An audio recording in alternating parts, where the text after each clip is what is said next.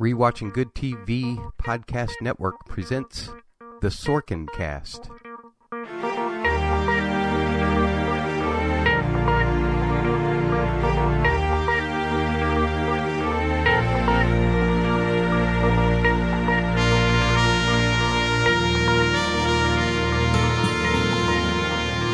And welcome to the Sorkin Cast, episode 7 of the podcast. We're part of the Rewatching Good TV podcast network where you can find people rewatching anything from Game of Thrones to Lost to what we're doing, and that's rewatching old Aaron Sorkin shows.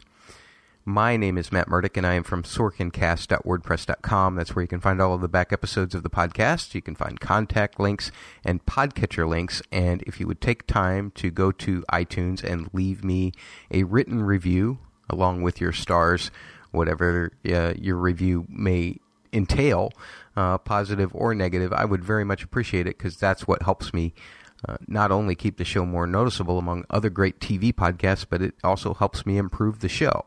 So I would thank you very much if you would take the time to do that. And I will thank each of the users who have done so when we get to our 12th episode, which will be our feedback episode regarding the first 11 episodes of season one of West Wing.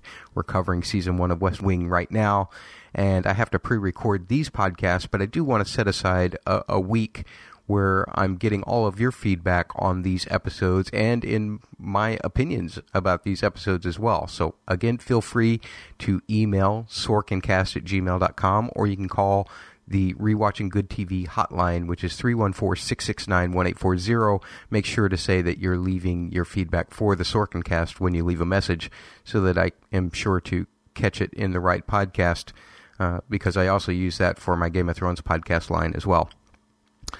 And uh, I guess you can tweet me at SorkinCast if you have any thoughts about this as well. But in the 12th episode, I'll include all of those thoughts as well as iTunes thanks at that time.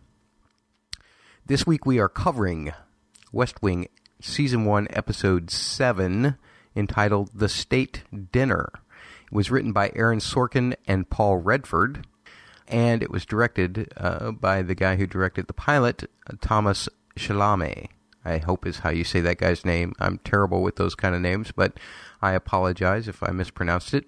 The episode first aired on November 10th, 1999, and it was viewed by an estimated 9.7 million viewers. So the ratings went up a little bit this week from last week.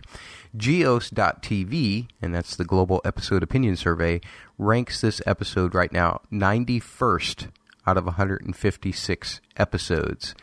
Uh, so evidently not as strong an episode as the prior one, but nonetheless, um, I guess maybe the prior one got the ratings back up a little bit. Here's your episode summary for the state dinner. The White House holds a state dinner for the Indonesian president and his staff, and the staff are forced to deal with a major hurricane, an FBI standoff, and a potential major union strike. All the while, Toby tries to backchannel the release of a friend being held in Indonesia. Danny Concannon flirts with CJ, and Sam has to deal with seeing Lori in the White House with one of her clients. So, lots of stuff happening there, and uh, we'll just go with this week's walk and talk right at the beginning, where CJ is getting bombarded with all of the issues she's going to have to address with the press today as she's walking from one area to another. Everybody's coming at her from every direction, I think, as she's starting to get to the staff meeting. So here's that. Okay. What do you need? Sarah's picked up speed and power and has now been classified as a class four system. You might want to talk about preparations and contingencies. Sure, what are we talking about? Hurricane Sarah. Sarah's a hurricane. Yes. Where's it heading? Georgia and parts of the Carolinas. When? It'll hit landfall by tonight. Is it serious? You ever been in a hurricane? No. Me neither, but they look pretty serious. Just so you know, they voted to strike. The Teamsters? 15 minutes ago, Leo's putting them in a room. When? Now. How long's it gonna last? Till midnight. Taft Hartley expires. That's when the truck drivers walk. There's a state dinner tonight. We'll make more food. Josh. Don't worry about it. Hey, do you know about the hurricane? Yeah. Everybody but me? Listen, I want you to start preparing for something. There's a situation in McLean, Virginia? Idaho. What's in Idaho? There's a property that local law enforcement's had surrounded for four days. A farmhouse with anywhere from 18 to 40 survivalists. Are they armed? Yeah? Are there kids? Yes. The FBI's decided it's a hostage situation. So, we got ourselves a holding ball game. Of course, the part I didn't include was uh, but the funny punchline that CJ had at the end of all of that, where she says the thing she'll be asked most about today was the first lady's shoes, uh, more or less. So uh, that was kind of funny. Uh, and in the same way, we always have our quick jabs. They're either personal or political or professional little jokes or humorous quotes from this week's episode. And here are those. CJ. Matching open toe evening slippers. Her jewelry is by an artist from her birthplace, which is Jakarta. It is fashioned in rubies and gold. Anything else? Nothing on the nuclear test ban treaty. No. Okay. Thank you. What? I'm not wild about this whole Indonesian business. What's the problem? I've been doing some reading on my own. I wish you wouldn't do that. Why? Because you tend to call some bizarre factoid from a less than reputable source and then you blow it all out of proportion. I do not. I just thought you might like to know that in certain parts of Indonesia, they summarily execute people they suspect of being sorcerers. What? I read it. They summarily execute people they suspect of being sorcerers. They behead them.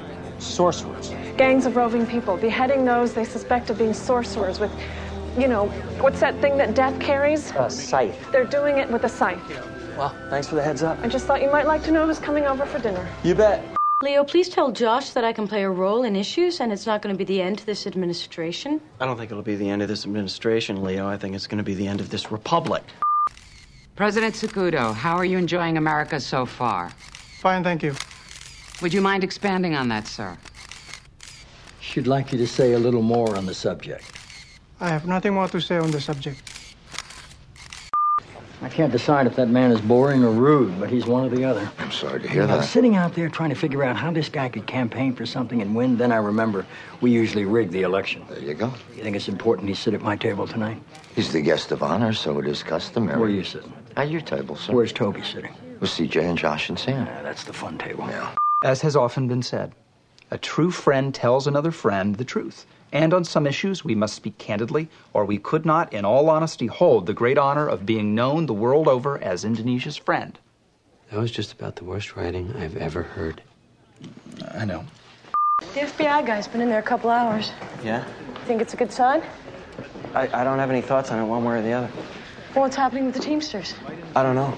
Any news on the hurricane? Not that I'm aware of. What is it you do here exactly? It's never really been made clear to me. Okay, all of the front stuff is now out of the way. Here is your description for clip one as we start off talking about this episode. In this clip, CJ clarifies what she'll be speaking about with the press. Josh instructs Donna about an upcoming back channel meeting. The staff meeting discusses the labor dispute. And Leo assigns Mandy the job of being a liaison about the FBI standoff.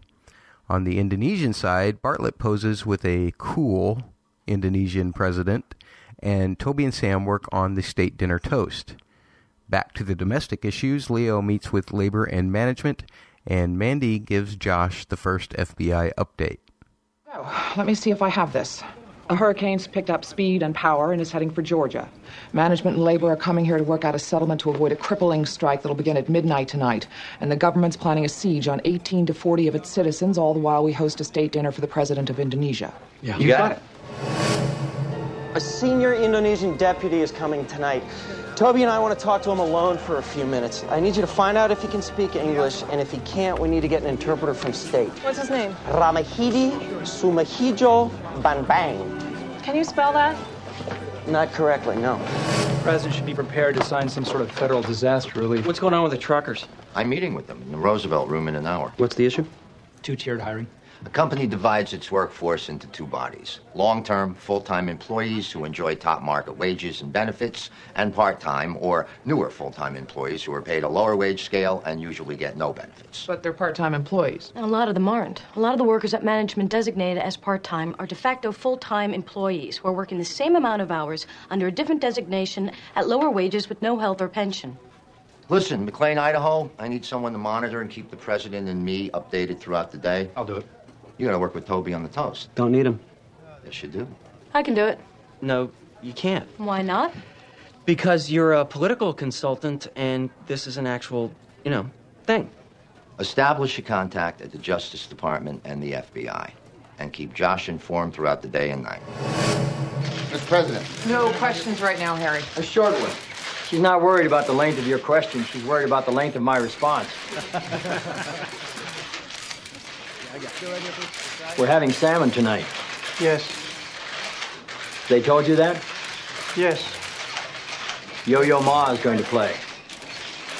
Some Bach concertos, I believe. Do you like that? Do you like salmon? No. Well, our mistake. Yes. Uh, we have been friends for over 50 Don't- years. Don't say friends. It's a state dinner. Fine, but I don't think we should remind people how friendly we were with dictators who oppressed their people while stealing their money. How else are you going to steal people's money? See, that's good. Write that in the toast. Toby, you got something going on tonight with Josh? We got to see a guy about a thing. Need any help? No. Toughen this up. For us to accept wage costs that are significantly greater than our competitors would render us unable to compete. You're full of crap, Seymour. This is the White House, Bobby. It's not the Jersey Turnpike. Watch your mouth. Forgive me. And for all the danger your industry's facing from competition, Seymour, the fact is the trucks are still this country's number one way of moving things around, including food. I'm talking about produce rotting in warehouses. You have until midnight. It really bugs you that the president listens to me sometimes. Yes, but you shouldn't take it personally. It bugs me when the president listens to anyone who isn't me. Do you know why the FBI had reason to believe there was an illegal weapon in this house? Why? Because we sold it to them. You know that for sure? Yeah. Also, there are children in there. And a lot of cross wires between the Deputy Attorney General and the FBI and alcohol, tobacco, and firearms in terms of who's running the show. My point is, aside from everything else, this is a PR disaster waiting to happen, and it's going to happen today. This is why you hired me. Well, as I kind of said at the top of this podcast, there's there's a whole lot of things going on in this episode, uh, and the story almost feels like a story ensemble as well as having a, an ensemble cast in a way. Um, but to be perfectly honest, I, I think that this may be kind of more typical of a real White House day. I mean, if you think about it, every evening, if you watch the national news on whatever station you watch that on, uh, well, at least for those of you who do, you have to think that probably 90% of the stories that you're going to see on a national news segment uh, has been discussed at the White House uh, during that day, or maybe even before, depending on how good the, the intelligence is. Um, at least that's the way it is in the context of the world at this time, which again is 1999. It also kind of dates the show in a way because in today's instant news feed world with and with social media, uh, sometimes I, I think we some of us wonder whether the White House's intel, intelligence gathering is any faster than Twitter. Um, but I think uh, even as far as 15 years ago or so, news reporters were, were still getting the majority of their scoops uh, slightly behind the White House. White House was still maybe able to stay a step ahead. Uh, nonetheless, um, given in that circumstance, or even especially today in today's circumstances, uh, it's got to be a lot of pressure to be a press secretary because you just never know what some reporter may know that you don't. Um, that's kind of scary. So at least CJ has a little bit of a hand here from all these different guys getting her stuff. Um, also, just in regards in general uh, to this episode, there, there's a little more focus on Mandy than usual in this episode. Uh, she's getting uh, to ha- play a more active kind of advisor role in this episode. But a- as you know, I kind of play the result on a lot of these things um, since we've now seen the episode. And uh, what becomes clear now, again, playing the result, she her lens is still on very much in what her role generally is, and that's protecting the image of the president, making the president media friendly, uh, and such. And so uh, I feel like that because she is coming from that kind of position, and she hasn't been able to think about the issue as an issue on its own she kind of lets that perspective of what her normal job is kind of cloud her on the issue itself. The rest of the stuff in this clip is, is really just mostly set up for the next clip. So let's move on to the clip two, where in this clip, Danny Concannon brings up a protest to the president. Leo advises the president that a carrier group has been sent to sea in order to avoid the hurricane. Sam and Toby then debate about what to put in the toast. Then Danny flirts with CJ. Sam and Lori meet for lunch, and Mandy convinces the president to send in a negotiator to the FBI situation rather than ending it with force quickly. Pardon me, President Bartlet. I was wondering if you noticed the protesters across the street this morning. I try not to look out my window that much, Danny. What protesters? Vermeil? Vermeil? Yes, sir. Danny, I'm going to cover Vermeil at the briefing. That's all, folks. I got to bring in the next group. My whole one o'clock briefing is going to be about the Vermeil protesters, isn't it? Well, I just raised a question in front of 24 White House reporters. You didn't answer it, so I would assume that there would be some sort of follow up. Yes. Thanks. Anytime. Carol. Yeah. She's going to need you. What do you need? I need to know what Vermeil is and why people are protesting it. Vermeil? Yes. What do you need? I just wanted to let you know we're going to clear out a battle carrier group from the Norfolk Naval Yard. Because of the hurricane? Yes, it's standard procedure. They want to get the ships out of the way. All right. And this is just in case someone asks you why we've deployed an entire carrier group in the North Atlantic. All right, thank you. Indonesia's constitution highlights democratic principles. Toby. Read. I know what you're gearing up for here. Read. Do you really think it's a good idea to invite people to dinner and then tell them exactly what they're doing wrong with their lives? Absolutely, otherwise it's just a waste of food. Toby. We're not telling them how to run their lives. Can we soften the top of this? No. You're a rabble rouser, you know that? You rouse rebels. Hey. I went and looked at your big Vermeil demonstration. Six people in Lafayette Park with oak tag and magic markers. I didn't say it was Selma, Alabama or anything. Six people, six pathetic people protesting on a Friday, and you just lent their weak and feeble voices a megaphone. What do you call that? A job well done. You're very proud of yourself. Yeah. Say, what are you wearing tonight? What am I wearing tonight? Yeah. Your paper wants to know what I'm wearing? Not my paper. That was just for me. You want to know what I'm wearing? Yeah. Well, I'm wearing an evening gown of gray silk. Good then. I'll be looking forward to it. Well, okay, I've got to go deal with the Vermeil crazies. See ya. Okay. You're not afraid of being seen with me right now? Because of the way you're dressed. No, no. Why? What's wrong with the way I'm dressed? Oh, no, because of my night job, Sam. You're not afraid of being seen with me? No. Your night job's crummy. Yes, I know. So you got a thing tonight? Date? A client? Yeah. Yeah. Who?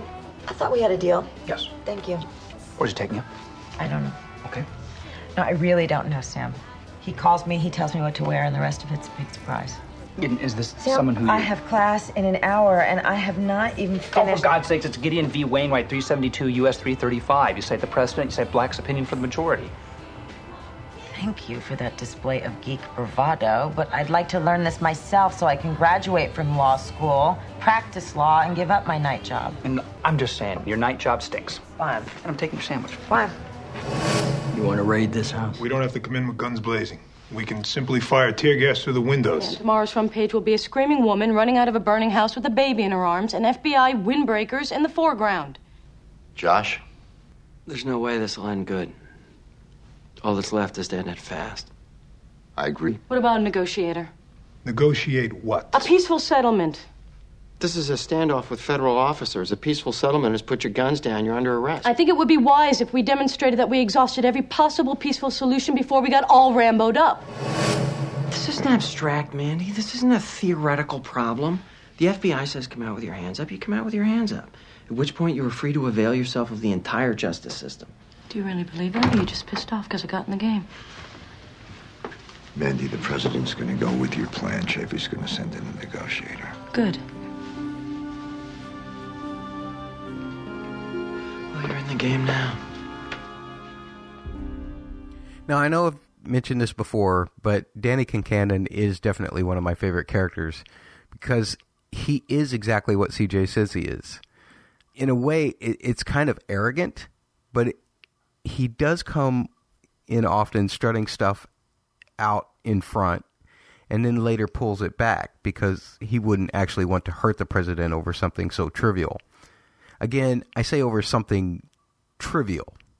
Uh, he is a reporter first, so you have to respect that as well. But I love the fact that he really likes CJ, and by the end of this episode, especially when I first saw this episode way back when, I was really shipping Danny and CJ a lot, despite any kind of ethical issues that there might be about a press secretary and a reporter dating, uh, which uh, CJ, I, yeah, I think, kind of wrestles with, and, and maybe even Danny does too a little bit. But I don't know. Is that really a thing? What do you think? Um, you can email me at sorkincast at gmail.com or call 314-669-1840 or tweet at sorkincast. Now, rewatching this episode, I couldn't see how I could be so stupid uh, when I first watched this. But if, you've listened to any previous kind of podcasts of mine, you know that uh, something pretty much practically has to beat me over the head in order for me to realize what's going on. And then, of course, I complain about getting beat over the head, right? anyway, uh, the scene I'm talking about is the Sam and Lori scene. I mean, of course, she's going to end up with her client at the White House at the state dinner. Matt, you're a dummy, is what I tell myself uh, after the after we get later on in the episode, and I realized it. So. Uh, first watch, I think I was looking for someone with a camera or or something like that, uh, thinking you know that somebody would see them together, especially since Lori brings that up right at the beginning of of that scene, and I totally missed the obvious that she might show up later at the White House. I'm just a dummy, um, but that's the way it goes. I guess the the whole thing did throw me off a little bit about the possible taboo of Sam meeting her at all. I still should have gotten it by the end of the scene, uh, but I just didn't think about it. Uh, so yeah, chalk another one up to Matt being a dummy. And uh, as, as, Josh puts it at the end of this clip, Mandy's in the game now, and I, I didn't mind her coming on strong about an issue in this context in terms of advising the president. Um, too often, I feel like early in this season uh, and in earlier episodes, she's been coming on strong about stuff that's kind of petty or, or self important. But that's not the case here. Here she's making a legitimate uh, plea in terms of what her lens is. And maybe her lens is a little bit unfocused of what it should be, but she's still making good, impassioned arguments uh, for what she believes should be the proper approach. I love the way that Sorkin kind of juxtaposes the idealism and the realism in this scene, in the fact that, you know, Mandy's probably not even thinking that anything could possibly go wrong with an FBI negotiator. That anything could go wrong with that, and it just seems like you know a peaceful solution makes everything look better for the president, makes everything you know one less kind of news cycle to have to worry about, and her coming on and Bartlet finally agreeing to it is again I think showing us something about Bartlet if you remember just a few episodes ago, Toby's whole thing about the president's needing to win, I mean, Bartlet lets Mandy's kind of image motivated idea get to him here. It's I, I, I mean, don't get me wrong. I don't think it's wrong to think or to want to it, try and end this whole FBI standoff thing peacefully. I think that's that's a very uh, again kind of idealistic notion, but when you hear Josh and Leo both agree on on just end it fast, um, doesn't that make you tend to side with them and, and, think that you know maybe they've been down this kind of road before and and they know better, and that makes maybe Mandy seem a little more idealistic. But once again, I don't mind Mandy talking up her points here. It's not like you know back when she was worried about quitting her job before, or back when she was worried about uh, just petty stuff. This this is a whole different ball game for Mandy, and so I enjoy seeing Mandy in this situation.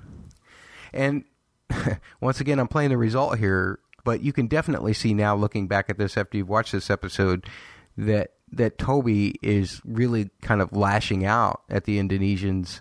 Uh, through this toast and and not for these higher ideals that he's trying to throw in there. I think this is totally about his friend being imprisoned uh, which you know in the end gets him his ass handed to him as a result. So there you go. And I guess that's all I have to say about that clip. So let's move on to clip three. And in this clip, Charlie asks Josh for help regarding his grandparents in the hurricane. CJ talks with First Lady Abigail Bartlet about the Vermeil protest. Sam ends up meeting a White House supporter who happens to have Lori with him. The storm turns and wreaks havoc on the naval ships sent out to sea. Mandy finds out from Josh that the FBI negotiator has been shot, and President Bartlet is briefed on the latest events. Excuse me. What's up? I hate to ask you this, but I need a favor. What do you need? My grandparents are on a little house off the Georgia coast. Are they evacuated? I don't know where they are. I've been trying all day. They lost phone lines in parts of northeastern Georgia. Um, I'm sorry to ask you this, but it's... Don't worry about it, Donna. Call FEMA. Use my name. When that doesn't work, use Leo's name. It's just that they don't get around to it. We'll find him. He's a doctor, CJ, and he's here to call some technology. I appreciate the thought. So, what's on your mind? I spoke to Peggy about the Vermeil. You might get a few questions. I'm not embarrassed by the Vermeil. It's not as if we spent new money on it. Yes, but it's history. It's our history. Better or worse, it's our history. We're not going to lock it in the basement or brush it with a new coat of paint. It's our history. Okay. Well, good answer. You know, the truth will do it almost every time. Yes, ma'am. Theo, where's my husband? He was caught on the call. He'll meet you over there. What's happening with the Teamsters? They've been at it for 10 hours. What's your confidence? We'll be okay. Good. Mingo. Mm-hmm. Carl? I'd like you to meet Toby Ziegler, Sam Seaborn, and Joshua Lyman. Wow. Our reputations precede us. Yeah, they ought to. You three do fine work. Excuse me, gentlemen. So how long you in town for, Mr. Everett? Just for the night. Let me introduce my date. Brittany. This is Brittany. Brittany, this is... Toby Ziegler and Josh Hello. Lyman. Hi. Hi. Sam Seaborn. It's nice to meet you. Look, we're gonna head on over, but maybe I'll get a chance to talk with you all later. Great. Charlie, your grandparents are in a shelter in Granville. Oh, man, thank God. Thank you, Donna. You know how long they're gonna have to stay there for? Well, people are being sent back to their houses right now.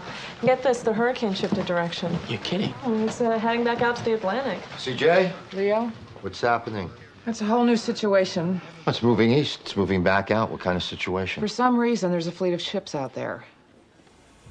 God. Do you know about this? They evacuated a battle carrier group out of Norfolk this morning as a standard safety precaution. They're sitting right in the path of the hurricane. Can they get out? Leo, the thing is 600 miles across. They're locked in. How bad can this get? Catastrophic. What do you want to do?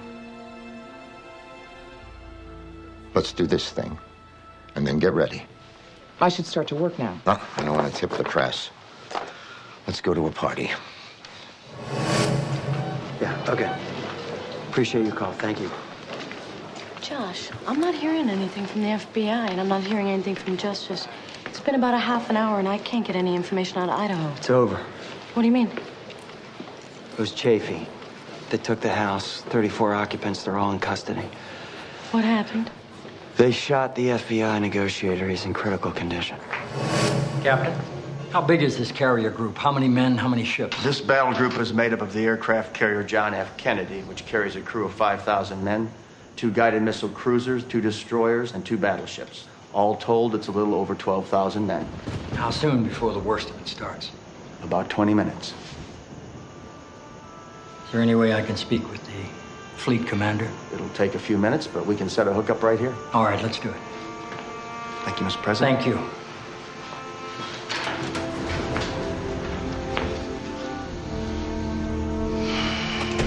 Any word on the FBI guy's condition? They're prepping him for surgery. What do I do now? Go back to the party. And here's where we get introduced to the First Lady, Abby Bartlet, for the first time. She's played by Stockard Channing. And I think that it's hard not to like her by the end of this episode, really. Uh, but even here, just in the middle of this, I love how she addresses the Vermeil thing.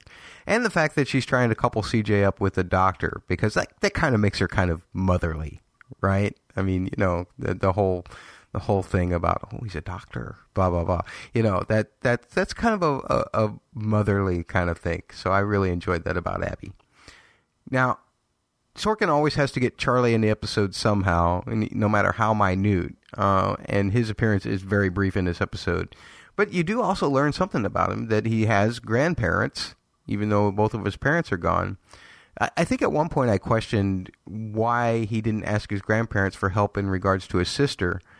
Um, but you can justify that by saying, well, he doesn't want to burden, burden them, and he does say that they don't get around all that well, so that would definitely be a burden uh, with a with a teenaged girl, I would suppose. Um, I think the main point of, and it was good that he was able to work this together. But the main part of Charlie being in the episode at all is to show how the storm has turned and uh, how that's going to cause peril for the naval group. speaking of the naval group, just a little bit of trivia about that. The military advisor here says something about battleships being in that group, and if I recall, the last battleship was probably like decommissioned in like 1992 or something. So there would be no battleships in a group in 1999. Um, that's nitpicky, of course, and uh, this it's especially nitpicky when you consider that this is an alternate universe of sorts in regards to uh, who's president anyway. So I, it doesn't really matter. I'm just pointing out that if Sorkin wanted to make the episode feel more in our real world, he could have used some other kind of ships. On the other hand, though, I do like that he had enough sense to know that hurricane seasons last from June to November. So to have this episode in January would have been bad. Um, and also that each new storm is given a new name in alphabetical order.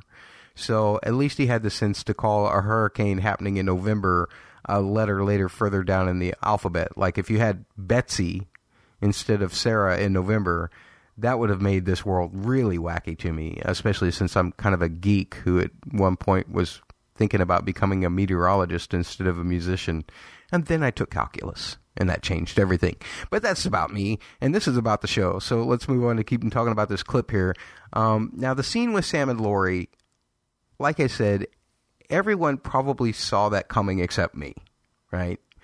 I still, I really felt for Sam in that moment. I mean, clearly he's surprised, and he's obviously hurt, and he's trying to cover it up. But at least this time for now, uh, for now anyway, let's just put it that way, he, he doesn't out her the way he did in the hotel in the earlier episode. At least he has enough sense not to do that, especially right there in the White House. So uh, kudos to Sam for at least being able to keep his composure for a minute anyway. We'll talk more about that in a future clip, I'm sure.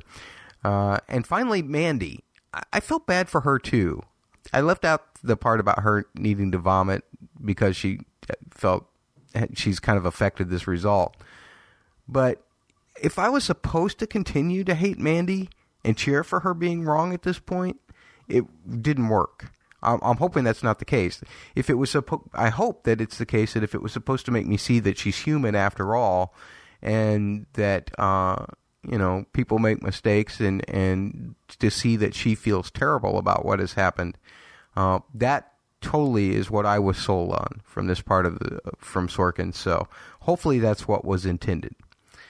And that'll take care of my clip three discussion. So, in the fourth clip, Toby gets dressed down while requesting his friend be freed. CJ confronts Danny about his flirting. President Bartlet walks in on labor negotiations, and Sam and Laurie talk, meeting the First Lady as they do so. Mr. Bambang, thank you for agreeing to meet with me today. What can I do for you, gentlemen? A friend of mine's in one of your jails. I want you to let him out. But your friend isn't an American. He's French. Well, then why not let the French take care of this one? Because he's my friend and the French don't give a damn. The extradition process is one that might. We're not talking about the extradition process. What we're talking about is that you unlock the cell, you put him in a car, and you drive him to the border. Your friend led anti government demonstrations? That's what he does. He teaches students how to protest. And so you're asking this as a favor? Yes. Senior aide to senior aide. Yes. I think you have a lot of nerve. That was a despicable and humiliating toast your president made. And I know you were the one who wrote it. Please understand that with so many people watching, with so much media coverage, it was important for us to make clear that the United States, with its commitment to human rights, has Mr. an obligation. Does it strike you at all hypocritical that a people who systematically wiped out a century's worth of Native Americans should lecture the world so earnestly on human rights? Yes, it does. You humiliated my president tonight, and for no other reason than to show off.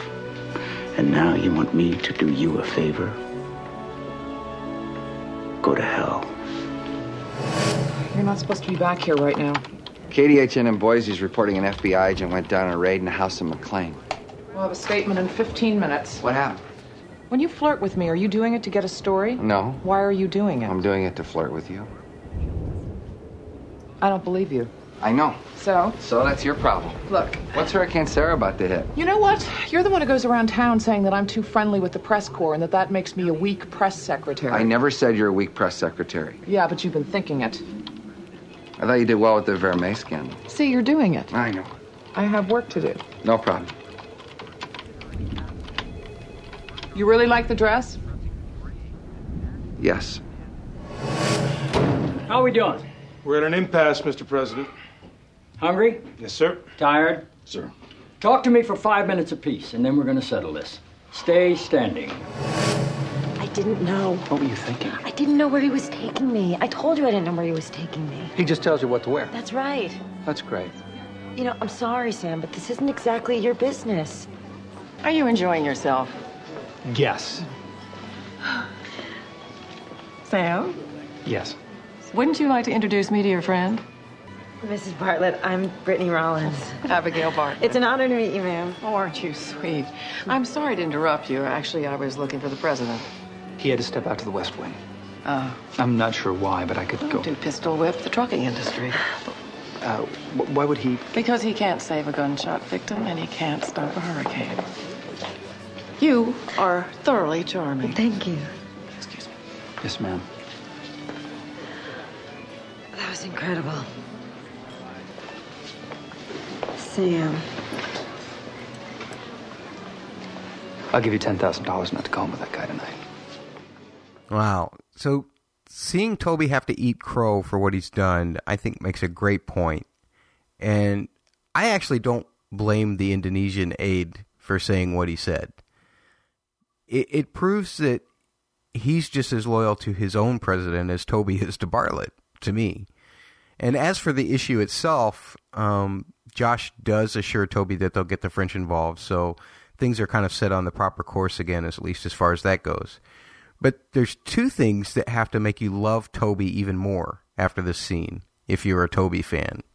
And first of all, is that he sticks up for his friends the way that he does, and based on the idea of freedom of speech, which is what the guy is basically being imprisoned for in terms of the protests and everything. And you know, Toby being a speechwriter, uh, definitely would be for something like that. Even though Toby does sometimes like to control the message uh, that comes out of the White House, and he wishes that he had a little more freedom to convince other people of the message. Uh, nonetheless, uh, you have to love him going to bat over this kind of principle. The second thing here is that Toby isn't above admitting when he's wrong, at least in terms of his approach to this particular situation.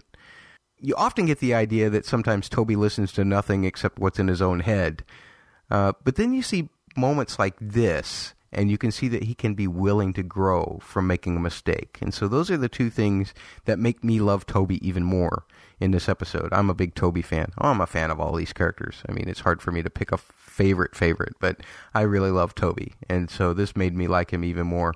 Even though he failed, he grew. And I think that's what's important. Now, as far as CJ and Danny go, um, I've already said that I ship them, right? I said that earlier. And I think that this last scene, coupled with the CJ and the First Lady's talk, pretty much beats us over the head that we're supposed to ship them. Uh, as I've said before, some of us don't like being beaten over the head like this, uh, but that can often be Sorkin's way. And really, when you look at it, there's there's kind of like of a lot of romance or coupling in this episode, uh, or past coupling even. Because if you look at where Josh and Mandy are coming from, the different sides of the issue and their exes, you have this thing with CJ and Danny. Um, you have the the beautiful talk between the president and the first lady coming up, and you have this kind of weird thing with Sam and Laurie.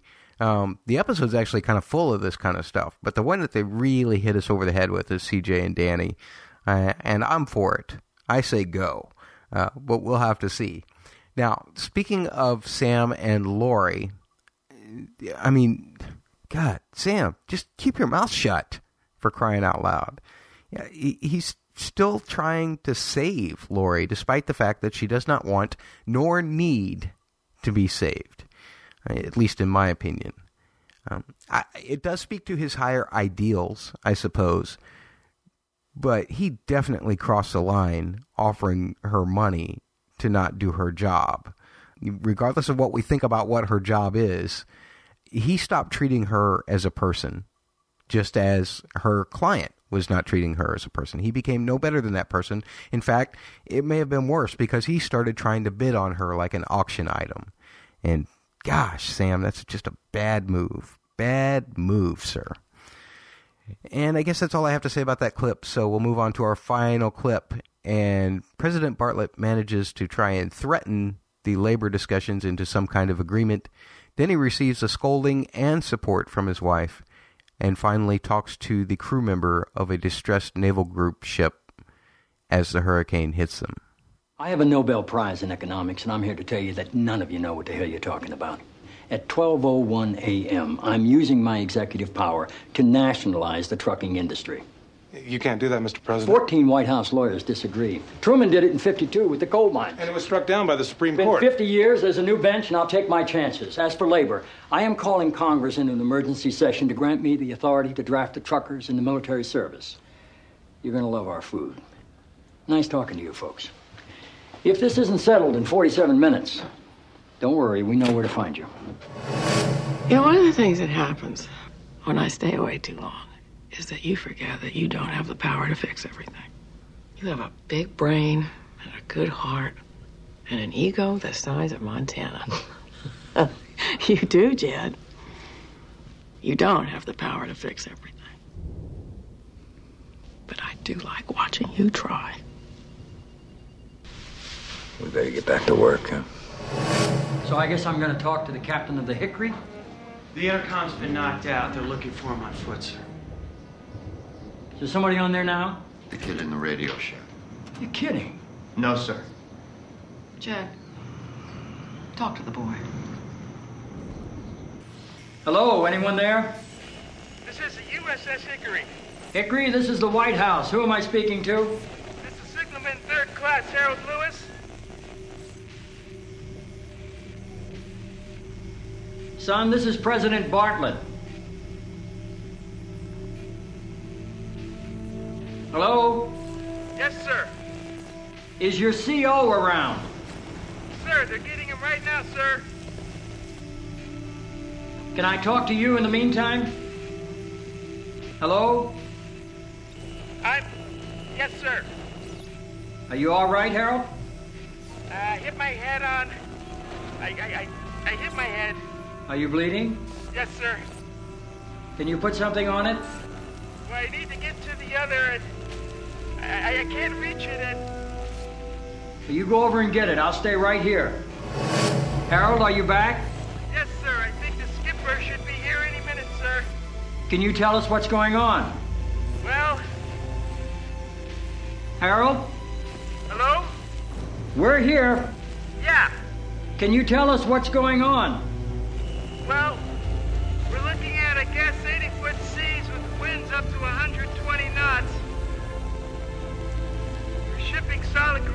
Water over the bow, and we've got a fire in the engine room. Lost our running lights and make it run over by an aircraft carrier that can't see in the dark.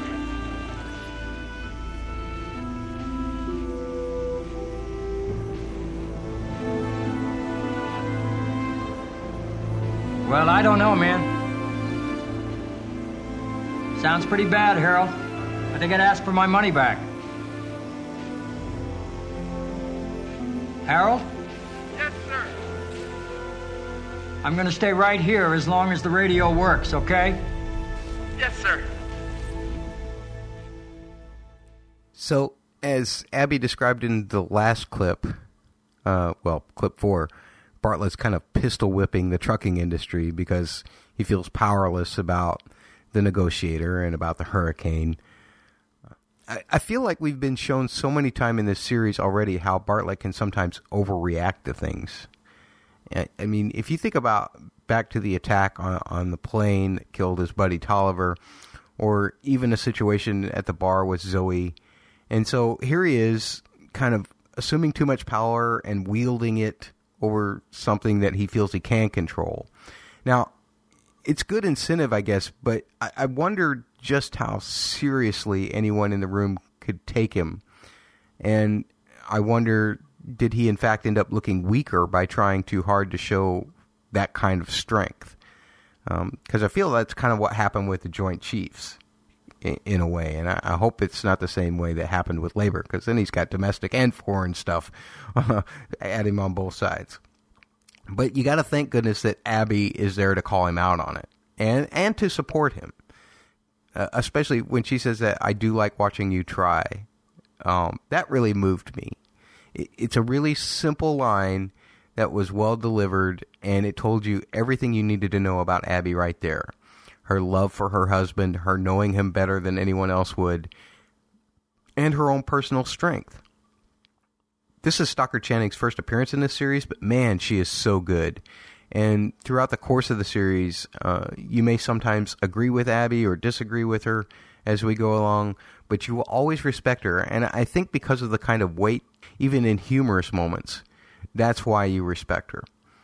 As far as placing it in the real world, I just can't even imagine some of the strangeness it must be for any woman to be married to, you know, someone who is considered the most powerful man in the world. Um, imagine the kind of fragility in the president and the fortitude in the president that any wife would would see in her husband in those moments. And imagine trying to contend with that in the face of, you know, potential crisis after potential crisis. You know, it just never ends. There's no it's no reason to wonder why presidents always come out with a lot more gray hair than they went in with, and, and first ladies too, probably, although they're usually better at hiding it. Uh, also, just as a footnote, let me say that hopefully someday I can make that statement about being a wife to the president. Uh, that hopefully that statement will be just as dated as this show sometimes is. I hope that someday we have to talk about it in terms of a husband, uh, a first husband, first male, first man. What would you call him? I don't know. Uh, anyway, finally, when Bartlet talks to Harold on the ship, you you really see the weight of what's happening there. And once again, thanks to Martin Sheen's fabulous acting, his portrayal of concern, caring, grief, pretending to be strong for men under his command, uh, I find it really interesting that the times I felt most emotional about the president have been in these times of military crisis so far in the series. I mean, Bartlet often gives us Sorkin's little parables or lessons, you know, or sums up the episode for us in its themes. But I, I think it's when Bartlet is in situations like this, thanks to, again, to Martin Sheen's great acting, that some of the caricatures uh, fade into the distance and, and you find yourself seeing that these are characters, and not only that, but they seem a lot more real in moments like this. Uh, so kudos to everyone in this scene for giving it the kind of weight that, that makes you feel as helpless as they do, at least in my opinion. And I guess that's all I have to say about this particular episode, so let's get to my rating.